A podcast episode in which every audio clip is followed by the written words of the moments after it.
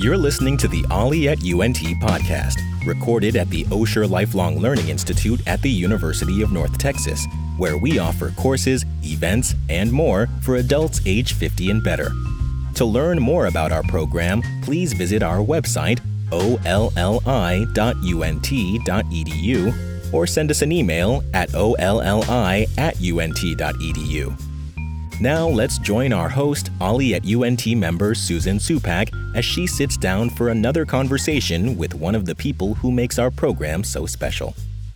This is Susan Supak speaking at the Osher Lifelong Learning Institute at the University of North Texas in Denton, Texas, known to most of us as Ollie. I'm speaking with Doctor Crystal Clayton. Doctor Clayton received her P H D from New Mexico State University in experimental social psychology. Her dissertation, The Influence of Cognitively Accessible Religious Thoughts on Moral Performance, that sounds like a good interview topic all on its own.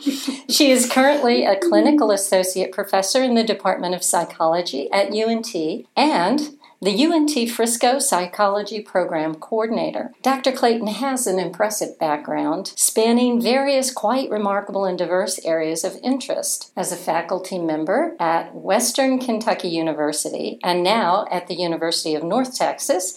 She has designed and teaches a rather unique psychology and law course pertaining to criminal justice titled Psychology of the Offender. Additionally, she's been involved in an innovative program involving the use of music in physical therapy sessions to enhance the recovery of stroke patients. And yet another area involving the process of teaching and learning through the power of play and class interaction. Not surprisingly, after reviewing her background, I discovered that Doctor Clayton was the recipient of the College of Education and Behavioral Sciences Excellent in Teaching Award from Western Kentucky University. Wow. Welcome, Doctor Clayton. It's so great to have you here. Hello. It's nice to be here. You make me sound really good. Well, that's all you're doing. It's very, very interesting. I've been looking forward to speaking to you about all of these areas of interest. They seem quite forward-thinking and relevant to very many different populations. Let's begin with your involvement regarding individuals in the criminal justice system, okay, both those incarcerated and persons in law enforcement. How did you get interested in this area?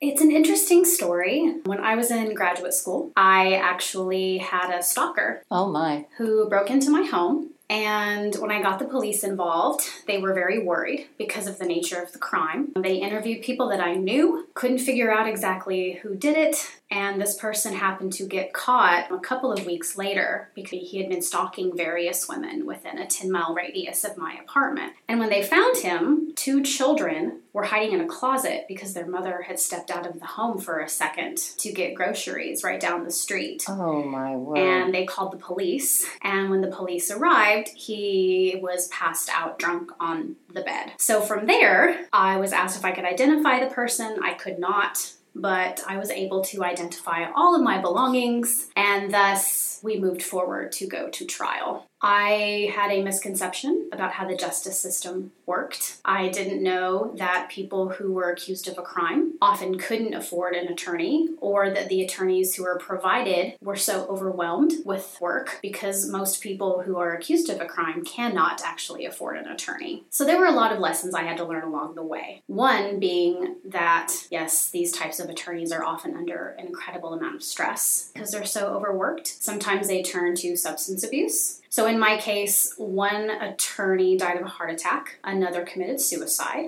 and the third was an alcoholic and was not able to show up to defend the client. And these were all the people representing your stalker? Yes. And so when I go to court, I kept getting turned away because there wasn't an attorney present for the defendant. And I started to wonder, is this typical? And when the person who stalked me finally got his sentence, I was also asked how much the items were worth because he also took a lot of items from my home. And I kept thinking, okay, I will get the money back, right? Well, there really isn't an ability to compensate victims when the person who has committed the act against you just doesn't have any income. So my mind just kind of started to swim a little bit. And as a social psychologist, I wondered, okay, am I the only victim here? And I finally settled on, no, I'm probably not. So I started watching the great crime documentaries, and the more I dove in, the more I realized there are a lot of people who are wrongfully accused or who end up in the system because they started off with a parent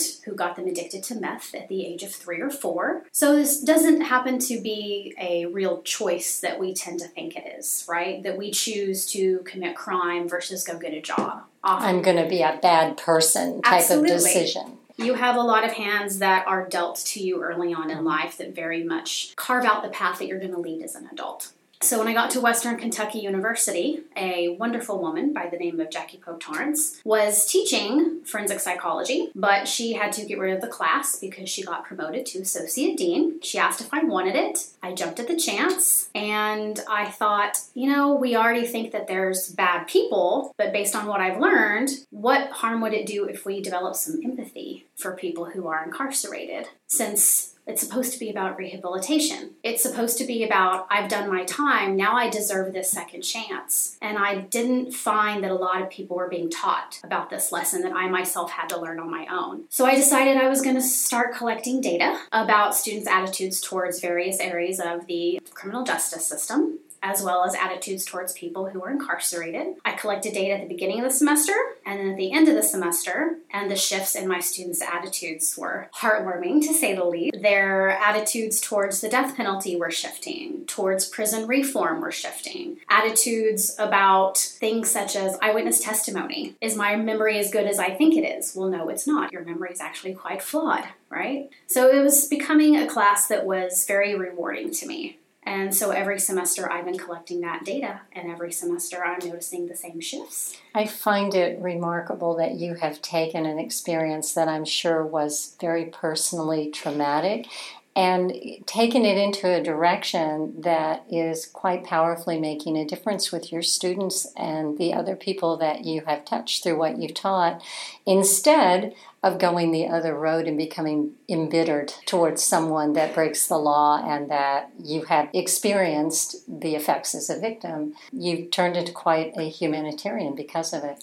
I've tried. Um, I have an attitude of, I'm going to do the best I can with what I can control. I knew I couldn't take that experience away.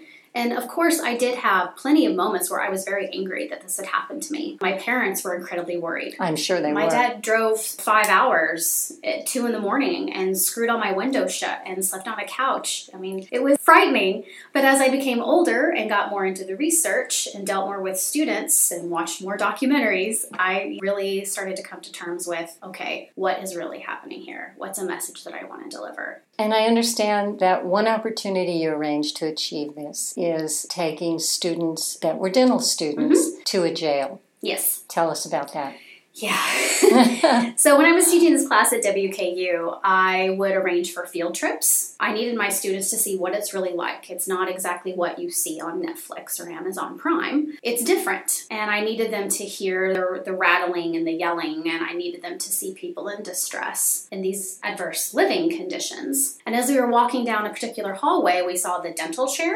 And I didn't see any equipment in there. And so I started asking, oh, is this where you do cleanings? And the jailer looks at me and goes, oh, no, we don't provide that type of dental care. I said, then what's the chair for? He responds, well, when there is excessive tooth decay or pain, we will pull the tooth.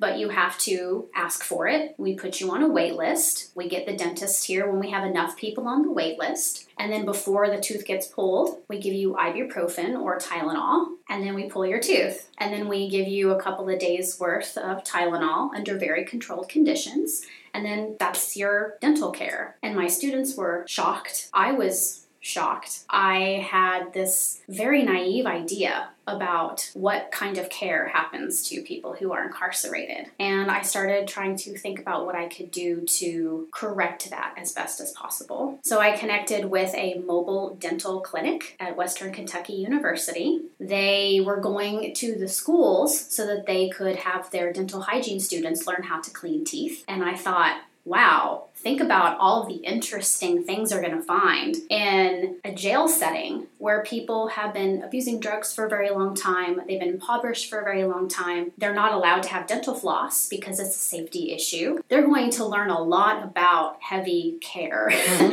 of someone's mouth. And what if this helps them change the way they look at people who have been incarcerated? Because one day they will get out of prison or jail, and hopefully they will have insurance. They will be able to get their teeth cleaned. And I want to, again, instill that type of empathy. So we got it put together. We had a whole year where dental hygiene students were bused to the jail, and the mobile dental clinic followed. And then they would escort inmates onto the mobile dental unit, and they would get their teeth cleaned. And how did the students react to this? Again, it was beautiful. They had very negative thoughts going in. They were scared. They didn't know how these people would look, whether or not they would be respectful. And coming out of it, I read comments that they were incredibly thankful. Some of them teared up. They said they had not felt like human beings since they had been incarcerated. Some of them have never, ever had their teeth cleaned before. They didn't even know that that really was an option. Wow. Yeah. And then there were several of the hygiene students who said, I really want to volunteer for people who don't have this opportunity because it's very important for their health. And it is. We don't realize how much we have until we see those who don't, and a simple teeth cleaning. That's incredible. You discuss some pretty hard topics in your class. Yes. I know some things like suicide, mm-hmm. child sexual abuse, yes. intimate partner violence prevention. Mm-hmm. You have expert witnesses, both from the both sides of, of the legal issue, and I'm sure some other things. Um, you notice a change. You take scores. Can you just elaborate a little bit more on how you bring these issues in yes. and what you see from introducing them to the students? I start on day one. I make it very clear in my syllabus that we're going to talk about really difficult things, and that I believe that's what education is for. And that students can read anytime they want, they can watch documentary anytime they want, but to learn how to have these conversations in a way that's going to be productive is something that I'm really going to focus on. So I set the rules, and I talk about how important it is to be respectful, because we all come from different backgrounds. And a way to start that, I actually share with my students my own experiences with my stalker. I share with them my own experiences with intimate partner violence, to try to open up the dialogue, to show my students I'm one of these people, and I still don't react to these negative ways towards people who are incarcerated. And I find that helps me tremendously, because if anyone could be upset or angry, it could easily be me. And I also talk about, before we have our guest speakers, why this is important. Why does this matter to you? Because I find that if students don't think it's important, then they're not going to be as attentive. Maybe they won't be as respectful. So I always take my time before we start these topics to say, this is why this matters. And this is going to be disturbing. These statistics are probably going to blow your mind. You're going to look at the world differently, but you need to look at the world differently. Even if you don't have children, you pro- you might be in a relationship, and you don't understand that in intimate partner violence, people often say, why doesn't she leave? Or why doesn't he leave? Or why don't they leave? Well, because it doesn't happen the way you think it does. And until you learn about that, then you might put yourself in a situation where you live a life of judgment of others. It can be easy to look at things in a black and white way without, Absolutely. Before you're truly informed on some of the issues. Yes. And do you find that the classroom is a safe place for the students to become more informed on these things? It has been for me. Mm-hmm. Um, I'm not exactly sure what part of the way I deliver my materials helps facilitate that type of an environment, but it seems not to be broken. What I do know, though, is that before I started talking about my own experiences with the law, being what some people call a victim, my students did mostly see me as someone who's just delivering the information. And now that I open up my classroom and share that, I'm someone who's lived the information. You're so, a real person. Yeah. You just aren't pulling something out of a textbook and out of a newspaper article and giving it to them. You're truly walking the walk. Yes. Now, I read the following in one of your course descriptions, and I found it fascinating. I'd love to have you comment on the various elements. It says, Crystal is a student favorite. Not surprising, known for exposing students to fascinating real-world examples such as cult development, pleading insanity, the prison system, prejudice, the bystander effect, music and rehabilitation, and the extreme collective mindset of North Korea. That is quite a ball of wax. Yeah. Yeah, um, I find I'm a media junkie. As a social psychologist, I'm not only trained to constantly look for ways that the real world connects with my field, but I was driven to social psychology because I'm always looking for those things. And when I find something that just absolutely captures my attention, maybe you've had one of these moments where you binge an entire show or you read an entire article when you have Absolutely. So many other things to do, right? Yes. I'm like, okay, they ha- they really have something here. If I'm stopping in my tracks, I bet my students will stop too. So I try to take these types of stories and turn them into things that are more interactive in my classroom. And I do have to be thankful of journalists who are able to tell these great stories, because I also find that telling a great story in my classroom has been incredibly helpful with students getting engaged. So I'm always looking for those really great stories. That's terrific. Well, I'll tell you what, it caught my attention. That's good. Now, as the keynote speaker last year mm-hmm. at U N T's Forum on Teaching and Learning, you gave a presentation called It's How You Play the Game, mm-hmm. introducing the idea of gamification as a teaching mindset. That sounds so interesting. How does gamification apply to learning? When I think about some of the things I loved as a child, it was playing games. It was Chutes and Ladders or Sorry. I loved Tetris for many, many, many years. And to turn things into a game means that you're doing something besides just sitting and being passive. You are forced to engage. So I started reading a lot about ways that you can bring this more interactive element into the classroom. And luckily, as a psychologist, we do a lot of research that requires one to figure out how can we take this phenomenon and how can we make it interactive in the lab in a way that we're able to manipulate these interactions to see if it really is having an impact on some outcome. And my desired outcome is always learning. So I started to think about what are ways that I could recreate these types of simulations in the classroom. And the first one I did was eyewitness identification. I read something in your work about that, and I was hoping you would mention it because yeah. I am dying to hear about that. Luckily, that's my whole lunch and learn spiel, okay. right, for Ollie coming up oh, in the terrific, future. Yeah, terrific. I find that so many people have such a good time doing it. Clearing my calendar, right? That's for sure. That I just love to present it to as many audiences as I possibly can, because really what it teaches us is, wow, this is actually what witnesses are going through when they're trying to identify some face or group of people that they saw commit a crime. And crimes are committed, I mean, every so many seconds in the United States. So we know that this is happening pretty frequently. And Elizabeth Loftus teaches us that while we think we have really good memories for people's faces, the smallest thing can throw us off. And it can lead to innocent people being incarcerated. So I actually created this simulation, I would say, four or five years ago. Tested it out in my classroom, and it went over beautiful. To prove to people that they aren't quite as sharp that way as they think. Absolutely, because if well, you I can't wait to read about that. It, oh yeah, that happens, but it wouldn't happen to me. Right. And I knew I had to make it happen to my students for them to really get it. So I created an eyewitness identification game so they would really get it.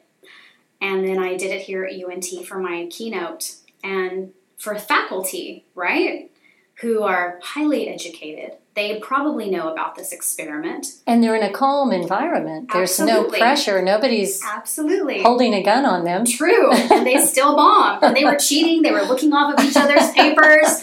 And they looked very confused and upset. And I'm having a great time. And then the provost was there.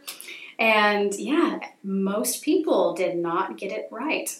Wow. So, yeah. That's incredibly interesting. I remember my mother was robbed at gunpoint, mm. and when the police wanted to know more about the gentleman that robbed her, she said, I saw a gun. Mm, right? All I remember is a gun. Yeah, weapons focus. Yeah. Now, you have another area of interest, and as a speech pathologist, I found this very interesting.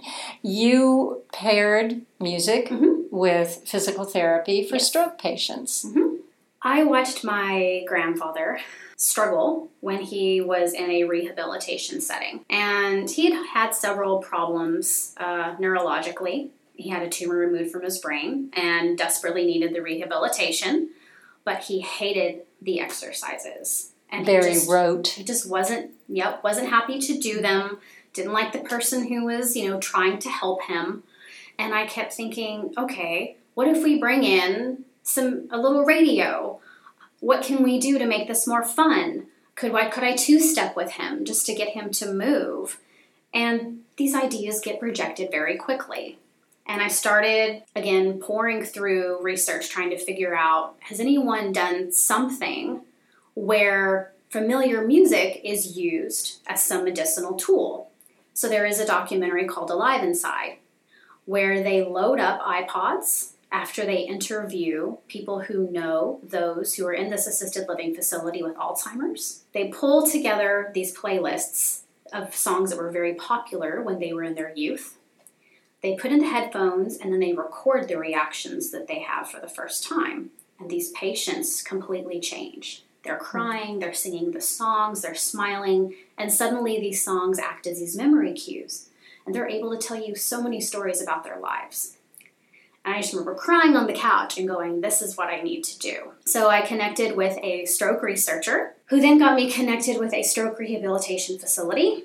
And I kind of turned myself into a little D J. I made up a little interview to figure out, okay, what kind of music do you really like? And then I used a touchpad, uh, Toshiba laptop with Spotify loaded, so they could touch to tell me what they liked, because some of them wouldn't be able to speak very well. And the beauty of Spotify is once you touch one song or one album, it says, and these are others that are recommended. So from there, we had these really nice just trees of music that they would recognize, and I could play little snippets, and I could watch their reactions. And from there, I put together this little twenty-minute playlist, and then my team of physical therapists would then time their rehabilitative exercises to each of these songs. So each song had maybe five different exercises. They were all to the beat of the song. And then, of course, it ends, and we have the next song. This means we're starting our next set of five rehabilitative exercises. And they would do this over and over and over and over. So probably by the fifth or sixth time, my patients were able to already predict what their next exercise was going to be. They were laughing. They were singing along. They were doing many more exercises than what they were doing without the music. And the moment that really hit me was with a particular farmer who wouldn't do a basic exercise where you have to sit in a chair and then stand up, and then sit down and then stand up. They were called sit-to-stands. My therapist could only get him to do four, and that was not good enough. So she asked if we could start the music pairing early. I said, of course. And he did forty-three. Wow. And sang and cried the whole time. Oh, that's wonderful. And I thought, this is it. I would think, too, I mean, you're engaging a different part of the brain. Mm-hmm. So you're just putting that much more into this healing brain in yeah. order to be able to recover from the trauma of a stroke. That's amazing. Yeah, music is so beautiful yes. that it can put you in a time when you had this, you know, memory completely flood over you. So it's also familiar. And you're in a place where you know no one. You've lost a lot of your own abilities, physically and sometimes mentally. And so sometimes the only thing we want is something familiar. And what I love about music is it can do that for you. And to also function as a cue, I also sent people home with their iPods, and we would check in with them to talk about their exercises, and they would come back in. And what we found is they remembered their exercises. And we often send people with stroke home earlier than I wish, right? Yeah. Because insurance. Mm-hmm.